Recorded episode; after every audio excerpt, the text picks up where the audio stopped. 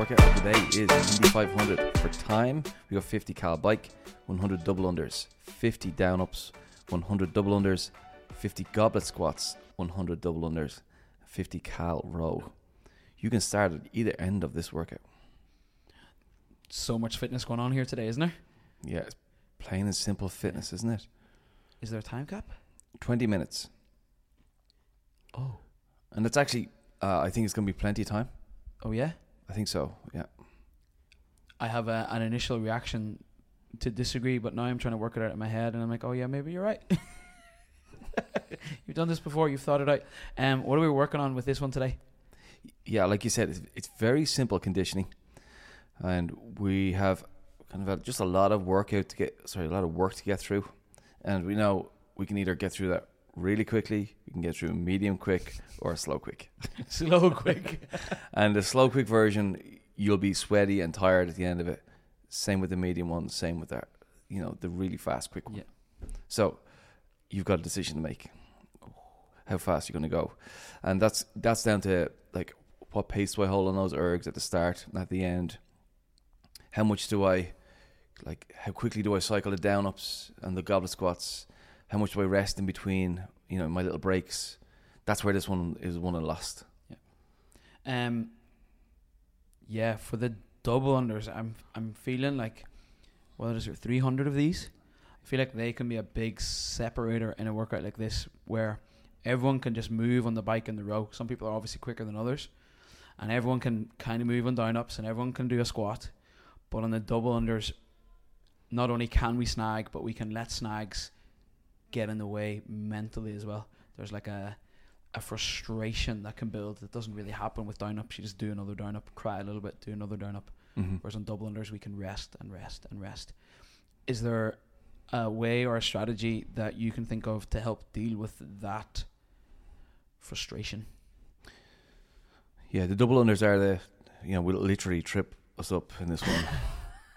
we we will get stuck on them if if we allow it. Yeah. Um, rather than looking at it as like a race, I'd be thinking about this as a challenge. How do I get through it all fast enough? And if I really want to take on that challenge, the snags are where, like you said, the frustration can start to build, and then you're just standing getting annoyed with yourself. And the more frustrated you get, probably the the more you'll try hard to fix it. And the trying hard is probably where you'll you know start changing things and mess it up even more.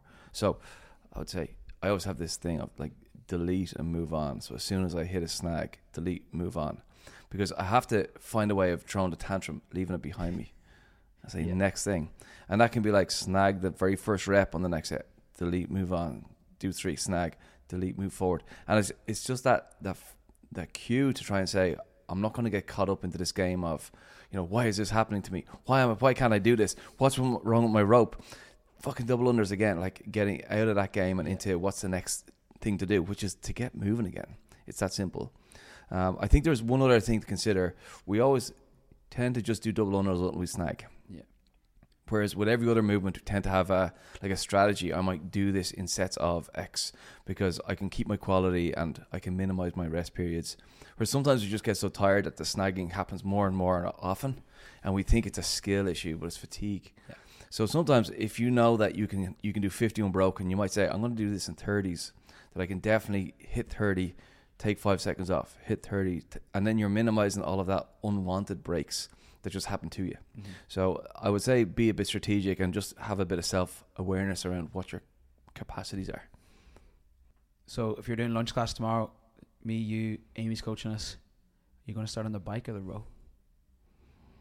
Oh, good question. I think I'd pick the row. I'd start at the bottom, work my way up, because I think then I know I'm I'll be better on the bike at the finish, and I'll be able to dig in more.